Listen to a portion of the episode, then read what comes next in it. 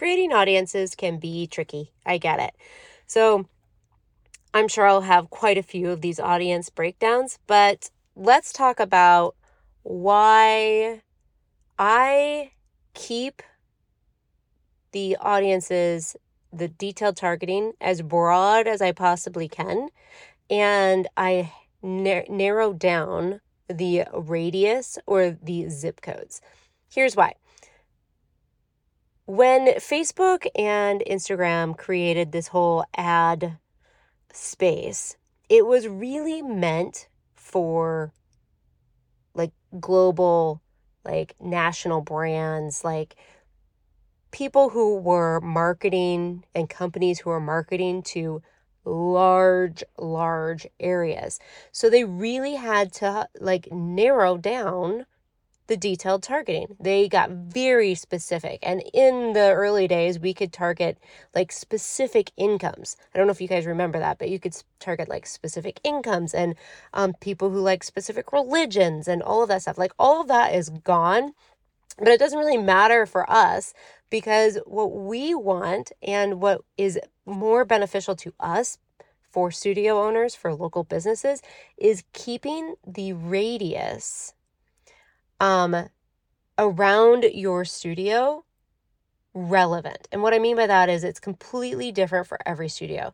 Some studios are going to be maybe a mile because they're going to be heavily populated areas and other studios are going to have like a 20 mile radius. So it's totally different. But inside of that radius, we want to make sure that we are hitting and getting in front of as many people as we possibly can. So we want to make that area inside the radius big instead of narrowing down who we're trying to target in that radius because we know that people are only going to drive sp- like only so far to get to our studio, right? And so when we're targeting that radius, I don't want to target just women of six year olds and who have this income and who have um like this page and like the color blue. Like i'm getting a little i'm getting a little far out there but you get the idea. Like that would that would be like i don't know very few people.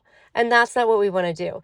We want to create a radius around our studio that's small enough that it's going to get anyone that actually drive to our studio that would actually drive into our area. But we want to make the detailed targeting inside of that radius as broad as we possibly can. So my favorite detailed targeting for studios is very very simple. It is motherhood and parenting and then after that, I'm going to hone in on specific age groups. But I'm not going to put in there, um, you know, parents of uh, this age and grandparents. And I mean, if I find, and I go back, and if I find that the copy is speaking to a specific generation, then yes, I will go in and we will say, okay, we're going to add grandparents because those are the people who are clicking on this ad. Now I can get a little bit more fine tuned with who I'm putting it in front of, and that will help bring down the cost. But I'm getting into like more other like sessions here.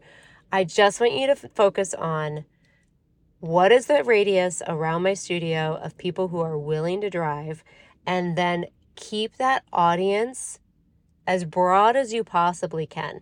You'll find you will have to start like fine tuning it and bringing it in a little bit and getting a little bit more detailed and a little bit more detailed. But until you know who is responding to the ad, you have to keep it broad so that you know how to tweak it.